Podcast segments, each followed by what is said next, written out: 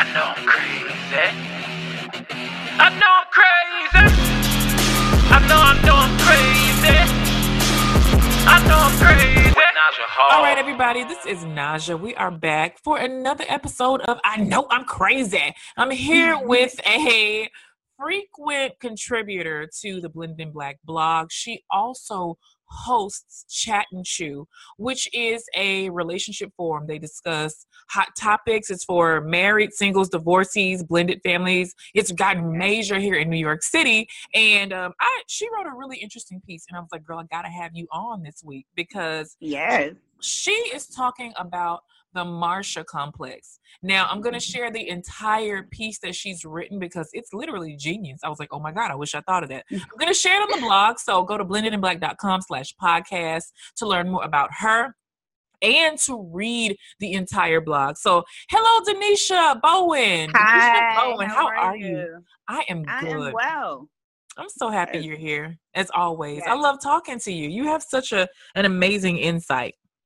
Oh, thank you. I'm excited to share this with you. I was being very, very particular about the platform that I shared this on, that, just choosing the right platform that would bring life to this theory. Yes. I'm happy as you. You know what? I appreciate you thinking enough of me and Blended in Black to share the Marcia complex, because when I read the piece, I was like, oh God, you have to come on the podcast and teach and talk about this, because it's something that we all do. I've been Marcia, and I have been, I've been on the receiving end and the giving end. So, but first though, before we get into it and blend it in I Know I'm Crazy tradition, I was about to call it Black tradition, but in I Know I'm Crazy tradition, and I forgot to tell you this. Oh God, you have to tell us, why are you crazy? Denisha, why are you crazy?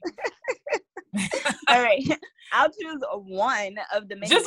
Just one. One in particular that is so good because it is just very relative right now, because I was supposed to go to the movies, so I'm glad I thought of this. But I have this thing where I avoid certain movie theaters because I'm convinced that the seats make my butt itch. Oh my God. Do you remember it was 5 years ago when all of the New York movie theaters had gotten infested with bed bugs? Do you remember that? Yes. So I think it's a real itch though. I think it's bed bugs crawling our butts. It really is. So I'm very particular about what movie theater I go to, and I will actually, I hate getting there after the credits because I can't look at the seat well. Oh my God. It's not lit. So I need to before the previews, I have to be there before the previews. So that So you're OCD about your movie theaters. You're OCD about so I'm that's one of my crazies. That's a good one. Literally, some movie theaters make your ass itch, and that's not okay. That's not an okay thing. Okay, so let's get into this article though. So you sent it, and the headline caught my attention. It said, "How to identify and resolve the Marcia complex, hatred and jealousy from a theoretical perspective." So first, what is the Marcia complex? All right, so the Marcia complex is literally a theory that I have coined and created because for some time, I'm it is deeper than just being a hater or jealous or envy. I'm there has to be a real live theory. And I'm even looking through the DSM. I'm they have to have something. Somebody has to come up with something because this is so deep rooted, and it's really a psychological concern. So I'm you know what? You know what it reminds me of? What? I've been through it, is what I had self-talk. I really sat down one day and I was trying to figure it out. And I was retracting some situations and experiences. And I'm I think that, and I identified a couple of people, including myself, and I made a connection. And I said, I think that when certain women get a certain amount of attention, too much attention, not just from men, but just from the world or from life or from family or from friends, it causes other people to kind of unconsciously despise them. Ooh. Yes. And it's whether you want to admit it or not, you feel a way about this person because of how much everyone else admires them. And as I thought about that and I started to construct like different examples, I'm like, oh my God, this reminds me of the little sister from the Brady Bunch. And I went to Google and I actually I was like, what was her older sister's name that she was so envious of her? And right. I Googled it and I started to watch a couple of videos. Yeah. And it was the exact thing I had pictured. It was. What's the famous term that she used? Marcia. It's yes. all about Marcia. Everybody yes. loves Marcia. Yes. And, so it was Jan, right? Jan had like the braces, yes. like the headgear, and the cute little blonde curly cues in the front of her head. But then here comes Marcia, who's all gorgeous looking, right? And tanned and refined, and she's getting attention, and everybody loves her. Everybody at school, at home, in the grocery store, everybody loves her. And so, it appeared to be just simple sibling rivalry or jealousy. Mm-hmm. But at what point does this become something that it's dangerous? Now we know we have a problem, or now you know that you have a problem with being jealous. Right. So, that is when I started to dig deeper in my research, because on the surface end, with Jan, like you said, that's just sibling rivalry, but there are friends who begin to feel like that, associates, colleagues, who, they're just tired of you getting attention. And while it might, it might fester some feelings inside of them where they start to treat you differently or kind of do little slick things toward you. How would they treat you differently? Or what would they do? What are some examples? So, examples are, you can be the nicest person. You start to question yourself at a time. Why are these people treating me this way? You'll learn that you can be the nicest, you can do the nicest things, say the nicest things. But when there are people who feel a way about you, no matter how nice you are to them, you'll start to notice from their behavior, the things that they say, maybe little slick remarks, those kind of, there's a meme out about pay attention to those jokes. They have some truth to them. So that the jokes, hey, I saw you all doing your thing. You think you're cute, huh? Backhanded compliment. That was the major one that was on my mind. I remember being in high school and the girly comment, oh, you think you're all that. Right. That has some truth to it, because it's not necessarily that you think you're all that, but that person thinks you're all that, and they want you. You think I'm all that, girl. Yes. But you feel bad because you think I'm all that. So what about when you have people that are close to you? They see you busting your butt. They know your struggles. They know how hard you've tried. And then when you finally get your opportunity, why can't they be happy for you? Because they know it was not an overnight thing. They know you've earned it. What about those people? And that is where it kind of extends to, so the people around you, close family and friends, like you said, they watched your struggle. And that too becomes something that is envied. It, surprisingly, as crazy as it sounds, your struggle now becomes something that bothers people, because it's kind of how did she overcome this after going through all of this? How is she, struggling the way she is, a single parent, having to work, having to juggle kids, having no support, but she's still standing. She surpassed me, as a matter of fact. Yes, and that's where it comes from. It's then those people begin to look at themselves, and they compare themselves to you, and they're like, wow, she did this, and look at me right over here making excuses. And I don't feel a way not only about myself, but now I also feel a way about her. So it's kind of now your success has forced them to look at them and the missing holes that are in their life. So they're projecting their insecurities onto you. They're like, okay, right. So now you're bigger than me. You're overshadowing me. Now I feel bad. So now I don't like you. When really you should say, damn, I'm not measuring up. I had the same opportunities that you had, but look what you did with it. And look what I did with mine. Have you ever heard I think it goes, familiarity breeds contempt. Have you heard that one? Yes, I have, and so, it is 100% true. Or should be true. I agree with it. It does. It really does for some people. Yeah. So I'm gonna read a paragraph here. I mean, I loved everything about the article. Mm-hmm. So I'm going to read this paragraph from the article, you guys. It says, in the past, having to cope with someone's streak of mass admiration meant hearing your immediate family members or school community constantly boast about them. Now that we're in an era of global popularity and, quotes, open quote, winning, close quote, being validated via public opinion, it's become easier to watch someone else's life from the outside and begin festering undesirable feelings toward them. When this happens, an individual targets a person and begins to negatively fixate on disliking them. If you're that individual, you'll find yourself despising someone else for no justifiable reason. A good example would be the infamous statement, like we just mentioned, she thinks she's all that. And you'll create fictitious dynamics of tension with the target, which is really only a projection of how you're really feeling about yourself. How does a person that is creating this false narrative of tension, how do we recognize when they're projecting their crap onto us, though? You know, it's funny. Initially, it's not recognizable. You kind of start to second. This is scary.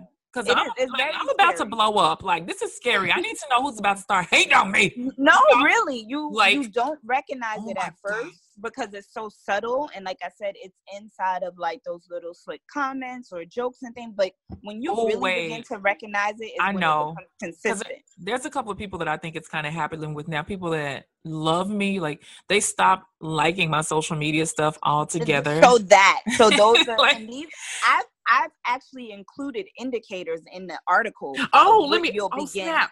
Yeah, okay, let's go to the indicators. Let's go. Let's scroll down to the indicators. Okay, so you have 14 indicators, correct? Right. Mm-hmm. Okay. So we have to go over these because this is so good. So the first one is so signs that you're suffering from the Marcia complex. You find things to take attention off of someone else. Break that down for us. So you will witness, I don't know if you've ever had this happen, but have you ever had like a streak of a blessing or something good happen to you? And it's kind of like, oh, that's nice. And then the topic changes very quickly to someone else. Yeah. And it's like, oh, but yeah, Shantae, did you see her hair today? That girl could do some hair. And now the attention is taken off of you. Perfect. Wow. Just a hater. Hater. Mm-hmm. Oh, okay. Everybody uses the word hater, though. Okay. Yeah. And see, number two, you purposely bypass posts of your loved ones or friends.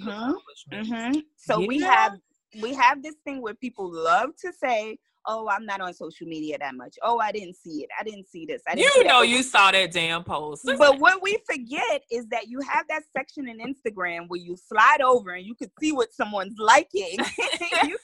And you can see that liking everybody else's stuff except for their own close friend. And I will admit about it. Go ahead. You know what's funny? Other people, because then, you know, you confront the person and, you know, they try to make it seem like you're making a big deal out of it. But the unfortunate part is that other people recognize this stuff. I had a friend come to me recently, just like last week. And she said to me, Denisha, I have to shout you out because I watch some of your friends and they don't even support you. Oh, so other people see these things. Like other people start to pick up on who's not liking what, who's not shouting you out, who's not reposting. And these are people that should be your biggest cheerleaders because you guys, Chat and Chew, Denisha's platform, it's gotten picked up for TV now.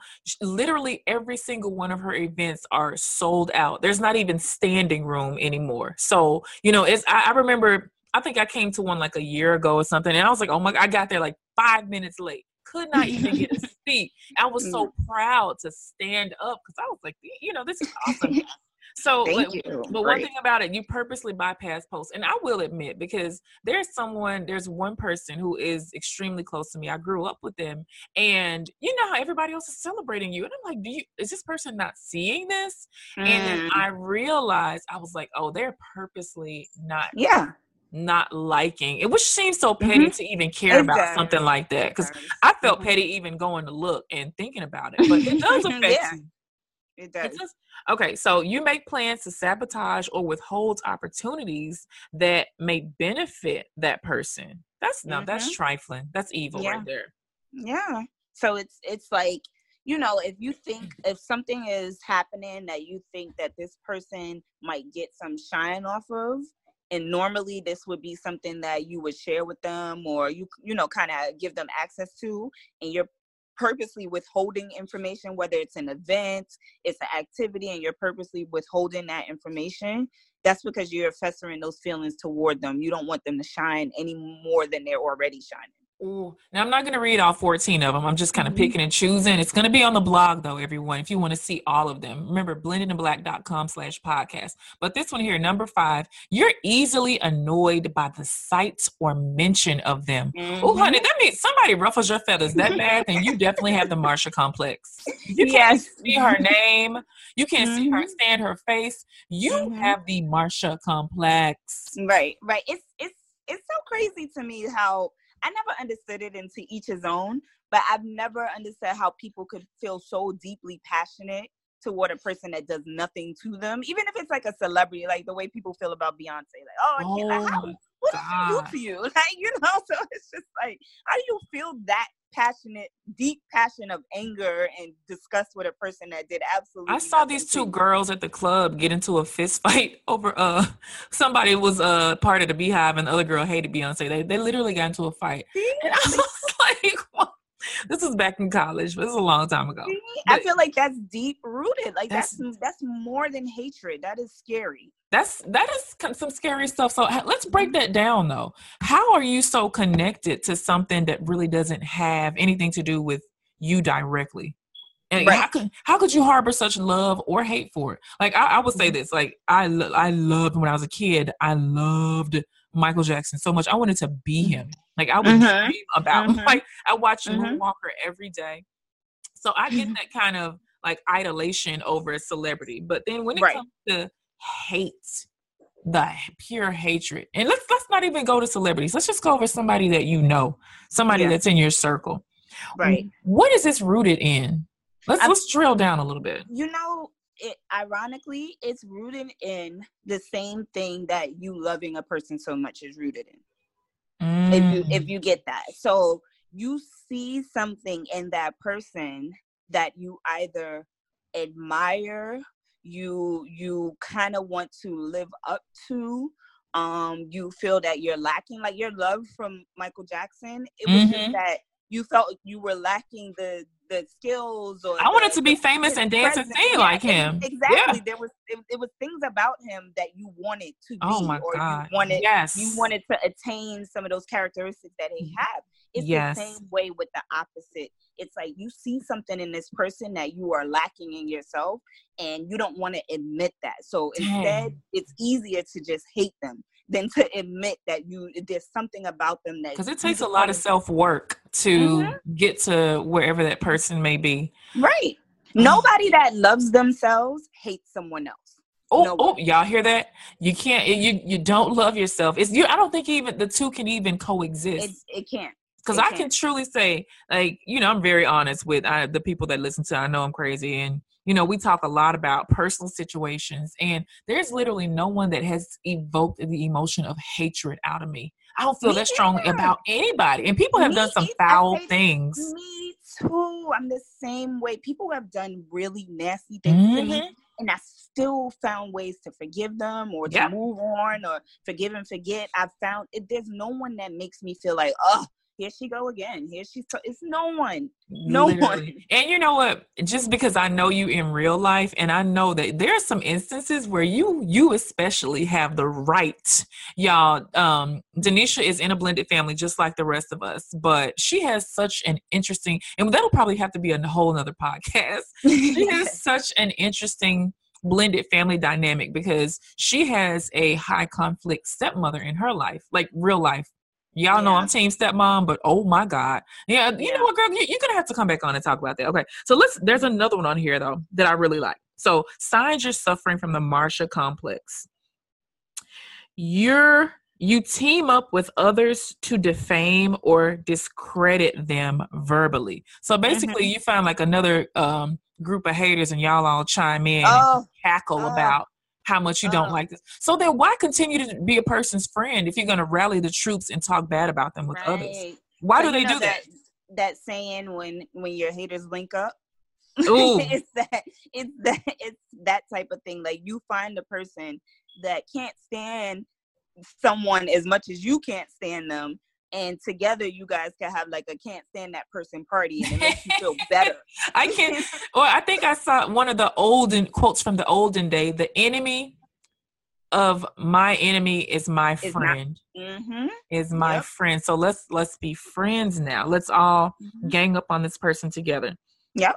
Okay. So there's another. Oh, okay. That. So we're going to move on after this, y'all. But I really, really, really like this one because I realized I was like, oh my God, this is real life. So 9, you only reach out when it's in response to something negative that's happening in their life. You kind of thrive on their downfall. Mm-hmm. So you ever notice that when they are amazing, like you said, the thing about liking, bypassing a post, or you recognize that about a previous childhood friend, you ever notice that when all of these wonderful things are happening, it's kind of a silence or kind of a distance, but the minute shit hits the fan, you get that call. What happened, girl? Oh my God, so-and-so died. I'm so sorry. Yes. No, you're not. Like, yeah. Oh my God, I see you lost your job. Oh no, let me take you out. But I'm like, where were you when it was time to celebrate? Yes. Okay. Yes. So here's the golden question though. So me and you have both felt the Marcia complex toward us. Have you ever been the disher of the Marcia complex to somebody in your life? You know, I've never outwardly acted on a feeling of frustration with someone like, getting their shine or attention, but I've had internal feelings where I'm kind of like, oh man, she's so lucky. Like that kind of thing. Like, oh, she's lucky. She got this, she got that. Oh, but it would not change how I treated that person. I never let it get that far. Because you're self-aware enough to be like, all right, I think, let me check myself. Am I kind of hating on this girl? Like, right. And I've done that too. Funny? Like, are you hating, Naja, or are you jealous? Yeah, jealousy is a natural feeling. Mm-hmm. I'll say it out loud. Like, I'll be like, oh my God, here she go kissing him again. And then I'll be like, I'm just being a hater. Like, I'll say it to myself. Like, I'm able to admit it and just move on.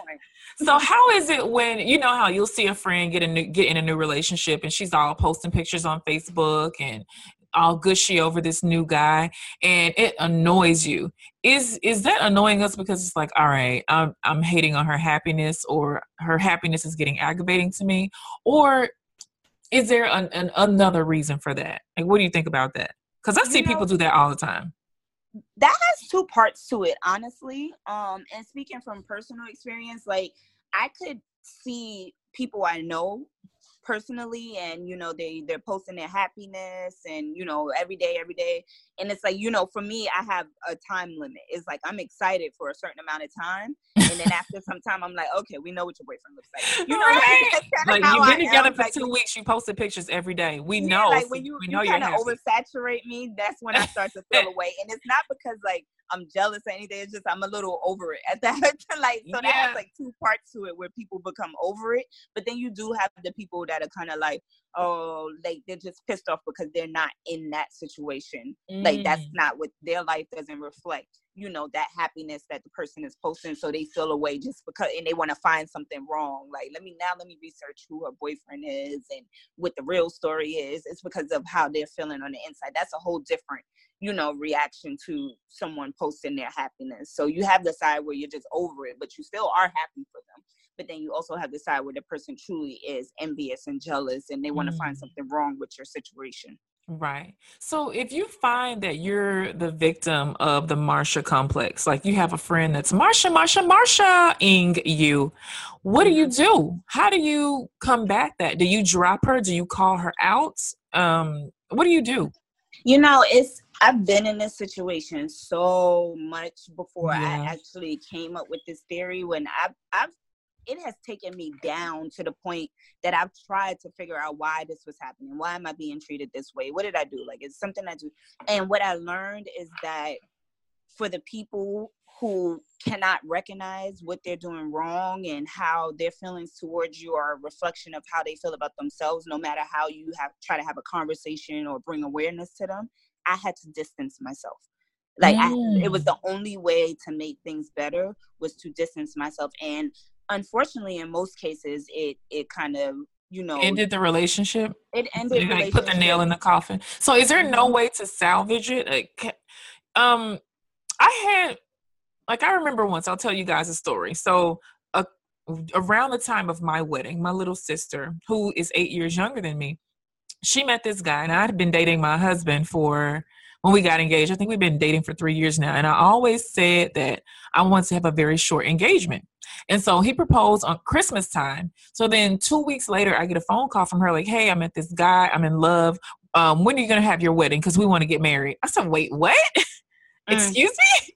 Like, I said, now you and I have the same family. So now you're asking the family to be split, because I'm not going to ask our family from Chicago to come. I doubt if they're going to come to my wedding and whenever that's going to be, and then turn around and come back to yours. You know, people can't really afford that. And so it created, and I was just like, I cannot believe you are doing this right now. You literally just met this fella. You picked this random stranger off the internet. And it caused such tension in our relationship. And I saw some of the things that my own sister was doing. Like, she would, so this guy, like, there was so much tension that it like, I believe that she started telling him, like, all my personal business, to the point to where I stopped going around. Like, I just, you know, we live in separate cities anyway. And so when I would go home, I just would want to avoid her, because I also found there was other reasons why it was hard for me to support her relationship. I'm like, I get it. You're happy. You're in love in 2 weeks, but I've known this person. Like, you know, my husband, you've known Tony for years now. I can't believe you're impeding. Oh, she's like, well, it's so selfish of you and it's not fair. And it created this big thing.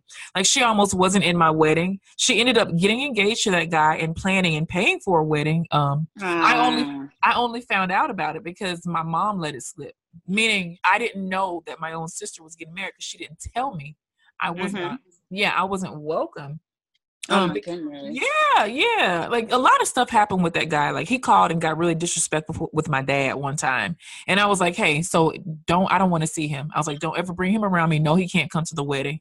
And my family was like, oh, well, he has to come, and because she can't come if he doesn't come. I was like, okay, well, I mean, this man disrespected dad. Like, come on, guys. Like, dad raised us every single day. He doesn't deserve that. But anyway, so I started to see some of the feelings that she was expressing towards me. And she used one of the biggest moments of my life to kind of come in and impede on it. And it really caused some damage to our relationship. To the point to where, you know, she ultimately came back around and she expressed some things. She was like, you know, when we were growing up, you moved away when we were 12, because I'm 8 years older than them. So I went off to college when they were 11, 12 years old. So I only lived with them for 11 years of their life. She's like, but whenever you would come home, Mom would make us clean up the house from head to toe. And then her twin sister went away to a separate school out of state. So she was like, it was just me cleaning up. Like, Marcia. She was like, Mom would be like, hey, your sisters are coming home. You got to clean up. Or your sisters are doing this. You got to help. And she was like, she was like, so all of that was on you guys. And I guess I was holding on to that. And we had a very honest, transparent conversation. And she's like, you know, you're the big sister, and I always looked up to you and wanted to be like you. And I was like, well, you guys are my little sisters. I always tried to make it so that you didn't have some of the struggles that I had. Like, I didn't get on a plane until I was 21 years old. As soon as I got my very first corporate job out of college, I think with my first check, I was like, I'm putting my little sisters on a plane to come see me in Dallas, because I was living in Dallas after undergrad. Working there, going to grad school, brought them there and just showed them things because I wanted them to have a head start. But, you know, so I understand the whole familiarity breeding contempt and having real conversations with people. But like you said, everybody ain't able to have that level of self-awareness. Yeah, and when they're not, those are the people you have to distance yourselves from. They're never going to see it with any clarity. How could you not see that you're being a hater and you're acting different? Because, like, Denisha's show is on cable TV now. It's on network TV. Like, with you. Like, how could somebody not recognize that in themselves. I find it hard to believe. Like, they gotta know they're being a hater.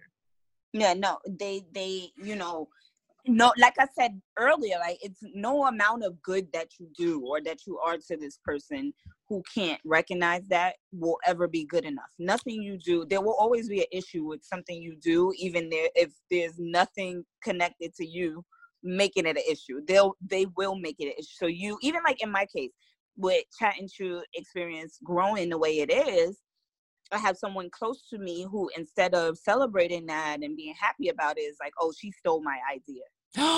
Like, why would you, you know, like, and went on to post that on social media, and then also, like, defamed my character. Oh, yeah, we can't be friends after that. No. This was actually a family member. Defamed my character, and this is a family member that I was raised in the same household with. Defamed my character in public, said that I stole ideas from them. None of it was true. None of it was true, but to the stranger's eye, it could, you know, it could seem true. It could be like, wow.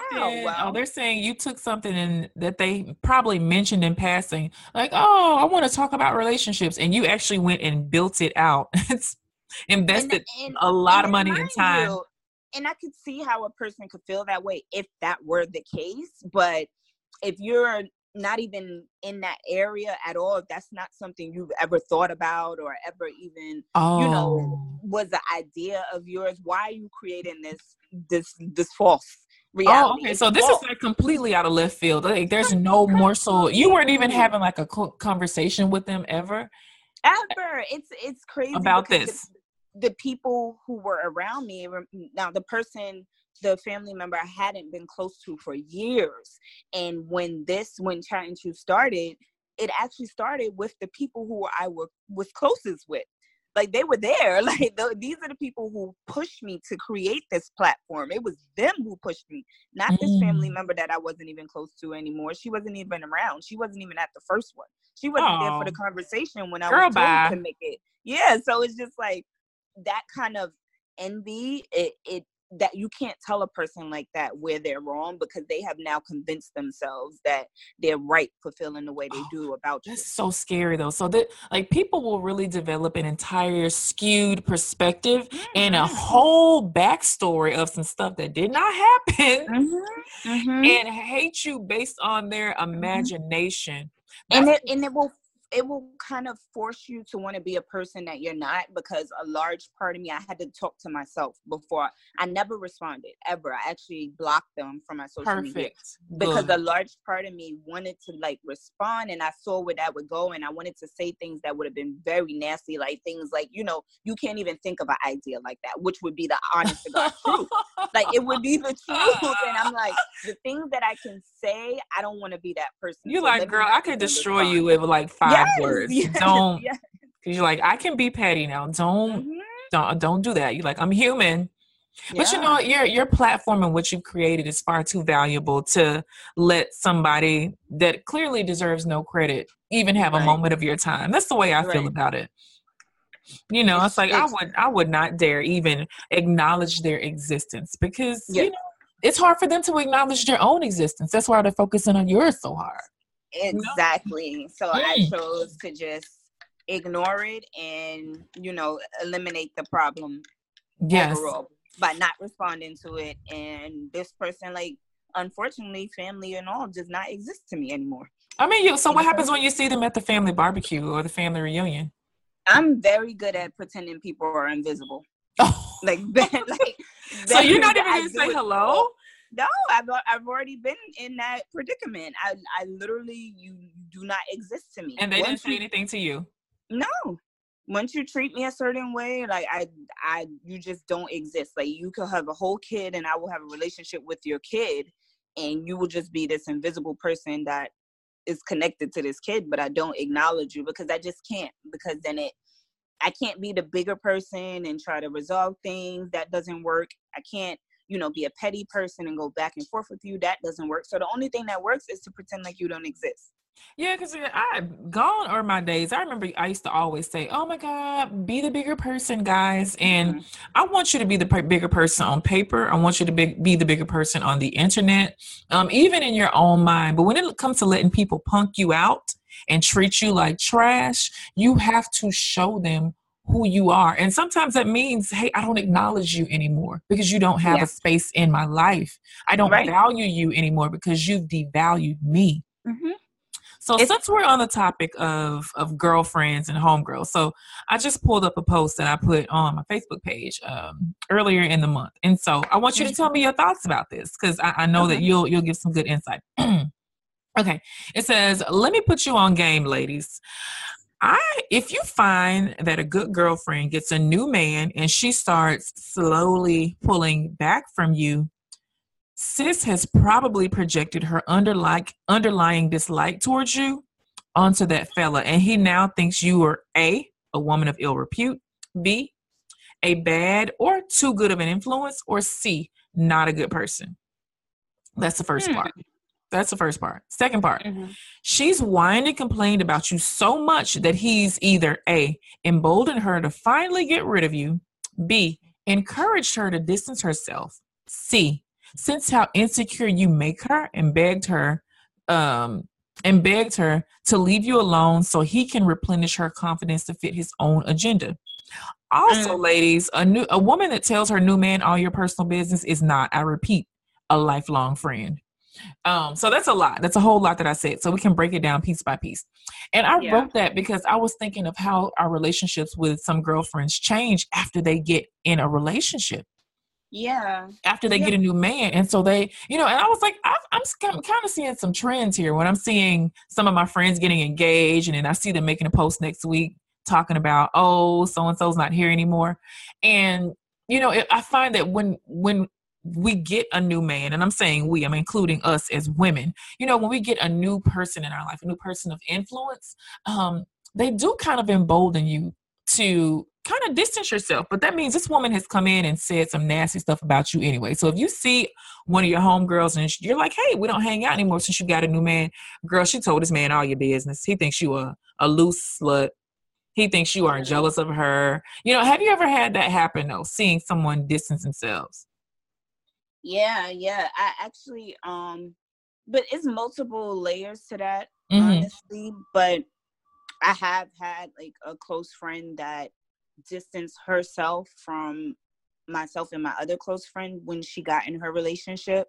And it was in large part of what her boyfriend at the time had been telling her about hanging with us and his feelings around hanging with us. And then they had gotten married and, it was kind of like, you can't hang out with single people type thing. This is what they do. Oh, he was one of those. Yeah. And then she had said it to us. She was like, I'm married now. I can't hang with you guys as much. Like, I can't do what you do, which I get to an extent. Well, right? I mean, wait a minute. What were you doing? I mean, you're going to the Chippendales every night? Come on. That's the part that what were you doing? I have to, try to teach myself. Maybe I just don't know something about marriage because I'm not out here, wilding out. And, I'm not like, hey, girl, come cheat. So I was confused about that. Yeah. You know what? So I think that kind of fits under part C. He has sensed how insecure you make her, and he's begged her to get away from you so he can replenish her confidence to fit his own agenda. So I'm thinking he's like, hey, this woman is kind of like an empty vessel. All I got to do is get her away from this particular group of women because they do inspire her to go finish that degree, get a better job, to date a certain type of guy. And I'm none of those things. Yeah. So let me get her away from these heifers so I can build her the way I want her to. Yeah, that's the control issue. And that's the worst. But if she were to come to you and say, oh my God, I can't do what you do now that I'm married. I mean, marriage does change you because you have an ethical, moral, legal, spiritual obligation to another person. So it does change you in that respect. But I don't know. I just told my husband today, I was like, hey, I'm going to dinner with my friends Stanley and Robin tonight. And he's like, okay. You still have a life outside of it's not jail. And God bless you for jail. In a healthy marriage, you still have that space and time outside. It's recognized that you still have a life outside of this in a healthy marriage. or a healthy relationship too. It's like, no relationship that isolates you is healthy. That's not healthy. Yes. So what do you do when, because I know we've talked about, how do you recognize when someone has, when you're experiencing the Marcia complex, whether you're the giver or the receiver, but then that comes with a certain level of being hurt, because you want your people that started out with you, you want them to go to the top with you. You know, they've seen your struggle and now you're in the reward phase of it. Mm-hmm. What do you do to fix your own heart? Because it's heartbreaking when you have a person that you loved that becomes one of your, I don't want to say haters, but you know, mm-hmm. What do you do? I think again, you could have a conversation if it's possible. You could try your best to have that conversation if it's possible, but it goes back to kind of like what I did. Sometimes you literally have to distance yourself, and the distance happens accordingly. It's situation by situation. Like some people, I just don't hang out with them as much. Some people I kind of hang with them, you know, in certain groups of friends and families and certain settings. And some people I just don't speak to them at all. So it just depends on who the person is. So do you have to give like a breakup speech to this person? Like, hey, I see you have the Marcia complex now, and I'm just going to disconnect from you. Or is it something you just kind of let slowly die? It's something you kind of let slowly die, because if you are not able to tell them what you believe to perceive that the issue is without them getting offended or defensive, then you have to let it slowly die. Some people you could sit and, like, I've had that conversation one time only because the person was able to admit to themselves they, you know, we were having issues and they were doing those little slick things to me and making those slick comments, and I chose to just disconnect myself from them. And months later, they came back around and apologized to me. And they were like, this is what the problem was.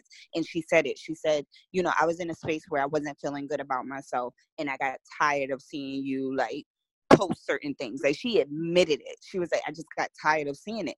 If someone is able to do that, you can have that conversation. So are you able to trust them again, though? Because it's not like you're going to fall off and your life's only going to get better.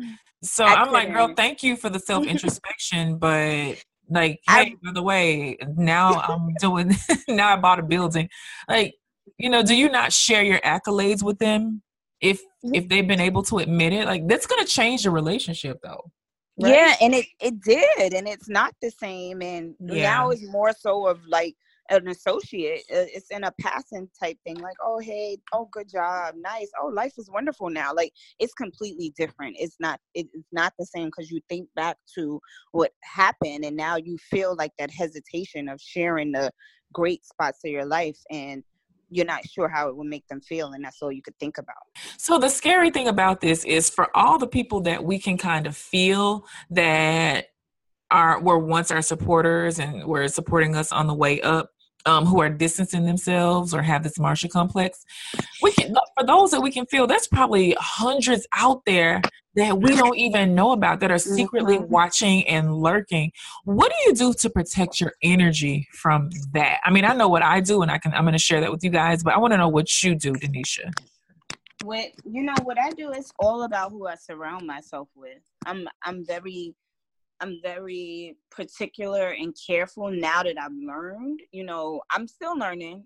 My cousins love to say, like, I sure know how to pick them when it comes to friends. It's like, oh, God, like, what kind of friends do you choose, girl? Oh, like, my God. But I'm still learning, but now I'm getting more particular with the energy that I feel when I'm around someone and when I'm associated with someone and when I'm sharing good things. I'm more like aware of the energy and how what capacity I'm going to deal with that person. And that's what I do now. So I'm particular about who I keep around in my space and the type of energy I keep in my space.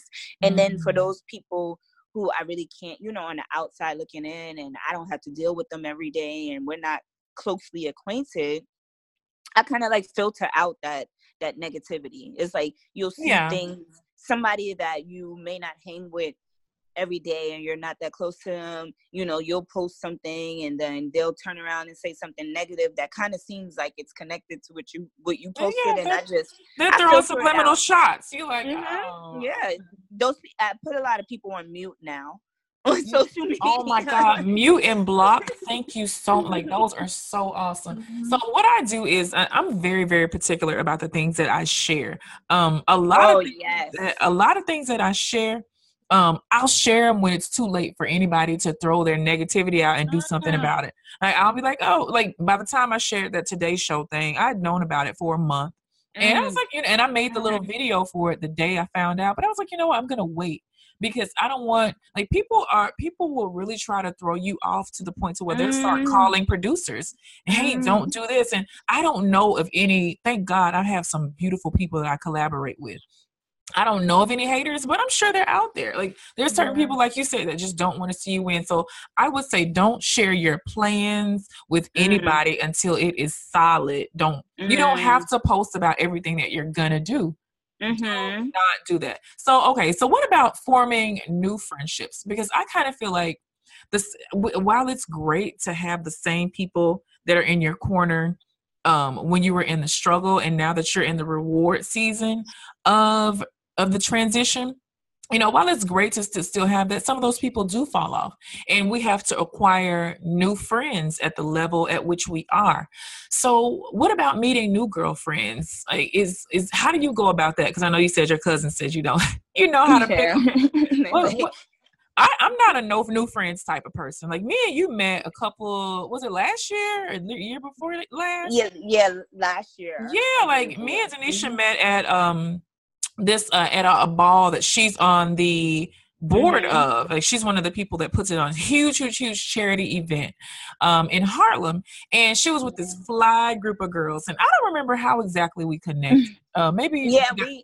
Was it we exchange social media or something? Was that it? Yeah, we are girlfriends. We're kind of like behind the planning promotion portion of the Harlem Haberdashery Board. Like, we support with the promotion of and the outreach and awareness of the ball. So I met you, like you said, at the ball. Yes, and you know, I mean, real recognizes real. We were like, oh my God, girl, you fly. She's like, thank you. And then we're like, let's exchange. Because I don't have any enemies, but I got a whole bunch of friends. I have girls I can call up, you know, a lot of women friends. So I'm not one of these chicks that doesn't have any girlfriends because they don't trust chicks. Like, yeah, right. I need my girls. No. I need my girls.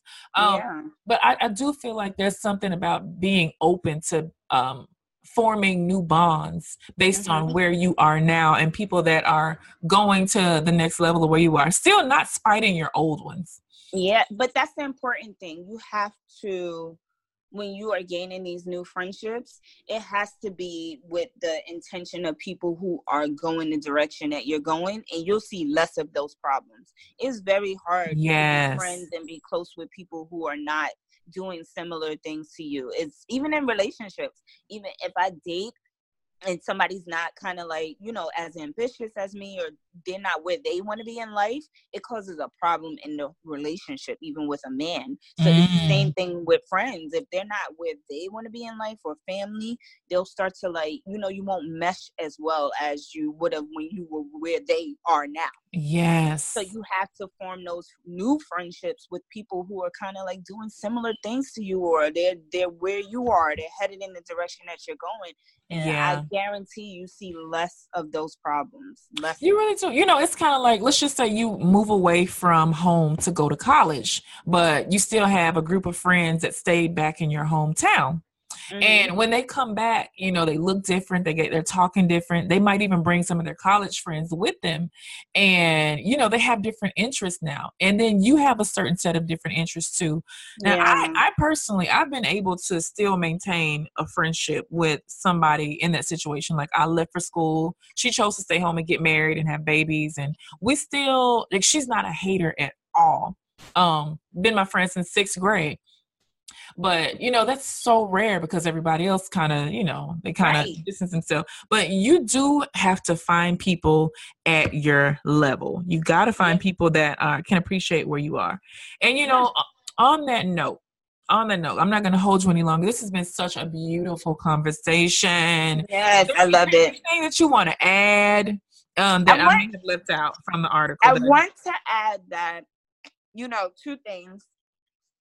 What you mentioned about not sharing too much, I think that's a real thing. And we really have to, as friends and family, we have to set aside our pride and our need to know. And we have to understand that people have to protect their blessings. And it's not anything against you when someone doesn't want to share right away. Because I've learned, and I think it's so scary and true, when I start sharing like new people I'm dating or new things that I'm doing, the minute I share it, something goes left. Yeah, and exactly. Girl, I think the people, you know, I don't believe in voodoo and all that and witchcraft crap, but people will really throw their nasty ass your way, that their ugly dark energy your way, and then boom, something breaks up. So that's why I say, you know, I tell my girls, I'm like, listen, girl, don't post that you got a man. Don't just post at your honeymoon. Like, don't even tell. Don't tell these haters. Said, next time, I feel like I don't want to present anyone until we're about to get married. Girl, yes. Because I just feel like sharing too soon, it opens the door for too much negativity. Like, let me enjoy this person and learn them on my own. Or let me enjoy this blessing and learn it. I don't want to tell you if I have a meeting with. And nobody's obligated to tell you their personal business. No, not at all. Like, why do we feel like people have to tell us every move they make so that we can go ahead and get ourselves pissed off early about it? Like, and that's what I said. Like, what is the end goal? Why do I need? I don't need to know anything that people do not want to share with me until they want to share it with me. It doesn't change my life to know ahead of time what you're doing. Like, it changes my life even a little bit. Not even a little bit. So stop thinking that people owe you an explanation on the intricacies of their life and their situation. They have their reasons, and I guarantee it's not about you, baby. It is not all about you. Unless it directly affects you. Yes. You have to be involved.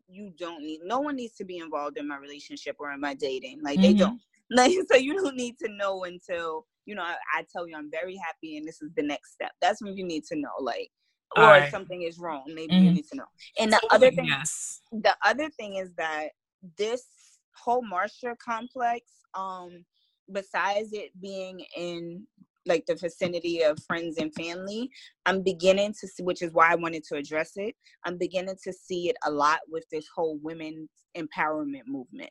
Oh, ooh, break that down real quick. Oh. Yes. So we have this, it's becoming trendy to say that we are out here empowering our sisters and women's empowerment this and empowerment that, when you are meeting people, especially in these networking atmospheres, and they are not empowering you. In fact, they're intimidated by you. If something good is, you know, if you have something good going on, or it sounds like it could be something major, and now they're trying to hold you back because they see something in you that might be a little bit better than them, or they want to keep that control in their direct circle.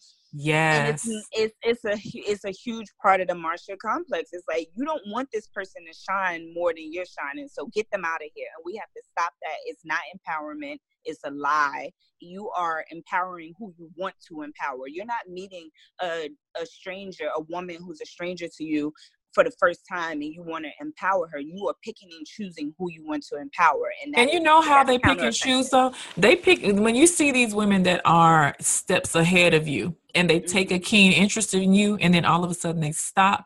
They realize that, you know what, this person is going to surpass me. Or they realize that you're not being humble enough, and you're not showing them deference that they feel like they deserve. You're not applauding them, and you're not basically kissing their butt. And so that ego still need to be fed if they're in a position of power. And so they're not going to fool with you. And then they will try to block opportunities from you. Right. Miss Naja don't play that, baby. I do not adhere to that. I don't subscribe to that at all. There's more than one way to skin a cat, as we say in the South. And I firmly believe that what God has for me is for me. There's nothing anybody can do to take an opportunity away from me. That's already, because it's already mine anyway. And maybe that's why, you know, I have a lot of old ladies that are my mentors, but they're very strong women in their right. Weak women don't fool with me. I can tell when somebody's a weak woman, because she ain't gonna like me. Yeah. Because, baby, I can't do nothing for your confidence. I'm focused on my own over here. Like, I'm like, you got to be self-sustaining. So yeah, the women's empowerment, girl, that's like a whole nother sister girl. That's a whole nother thing. Like, oh God, we got to do better with that. We have to do better. Can we do better, ladies? But first we have to be whole within ourselves. Mm-hmm. But what advice, if there's a person out there and she's, you know, a Marcia complex type of girl, she's seeing all her friends surpass her, her sister's getting married, and, or her best friend just got a promotion, or, and her other friend just got a TV show, or Chat and Chew was about to blow up and her life is still stagnant. What advice do we have for that woman? You have to do some self-reflection. Start with self-reflection, and don't start with the negative. Start with the positive things about yourself. Like, you have to pull back when you're focusing too much on someone else and what's happening in their life, and it begins to, you feel it internally. It begins to make you feel a way. You have to pull back, and you have to start doing some self-reflection. Mm. What is it about this person that is making me feel this way? Is it something real? Is it something true? Is it a reality? Am I creating this, you know, in my brain? Is it something I'm just making up?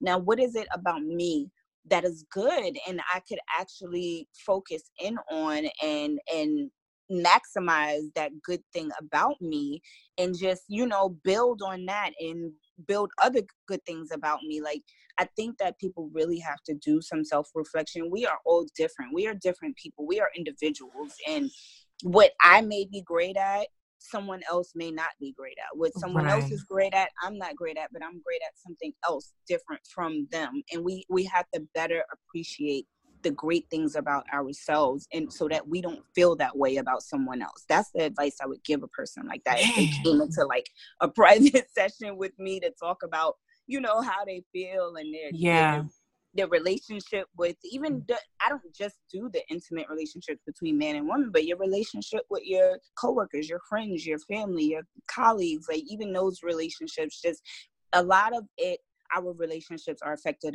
by how we feel about ourselves. Mm. And I think it's okay. I think it takes a very big woman to admit and say, I don't feel whole. I feel incomplete. I'm not happy with the way my relationship, education, finances. I don't like myself right now. I admire the woman that could say those things. And you know who I admire more, though? The woman that'll get up and do something about it and attack my insecurities. Because I'm in attack mode every day. I'm attacking my insecurities. And because social media will make you feel like you're not enough. Oh, yes. Like, it'll show you, like, you're sitting at your desk at the office, and then you're watching your homegirl zip line in Fiji. And you're like, damn, what have I done wrong on this, to be not be doing this on this Wednesday? Yeah. You know, and like, I want people to start to move away from feeling negativity towards other people for whatever. You don't know anyone's life. Like, they could be on that vacation and God forbid they got notice that, you know, they're dying in 6 months to the extreme. And God forbid, like, you don't. Right. And this is their bucket list vacation, or they're using their loved one's death benefit to pay for that vacation. So if they suffered a loss, and we have to consider that, you know, or even if they have good fortune, honey, and they got a great life and they win, it's still their money and their time. And so, you know, I really want us to move away from, you know, looking at people and feeling a negative way about ourselves, and be more inspired. Like, I like to look at people doing wonderful things, and it gives me like a push, like a to be like, it really does. I gotta go harder. Especially if you have friends in those positions. Like, why, you know, those are your allies. Those are, you know, why do you not want allies that are in higher positions than you? Because if these people love you, then they will reach back for you when they have a chance. You know, they will. So thank you, Denisha Bowen, everybody. Denisha, thank you so much. Chat and Chew. If you're ever in New York, I'm going to include all the information. You guys have to attend a session of Chat and Chew. It gets hot, it gets heated, it gets sexy, it gets spicy, it gets all those things. Everything is going to be in the blog, blendedandblack.com/podcast, if you want to read all about Denisha and her beautiful work in the community and in the realm of millennial relationships. All right, everybody, I will see you Tuesday. I will see you on I Know I'm Crazy Tuesday. Denisha! Thank you so much for having me. I know I'm crazy. I know I'm crazy. I know I'm crazy. Hall.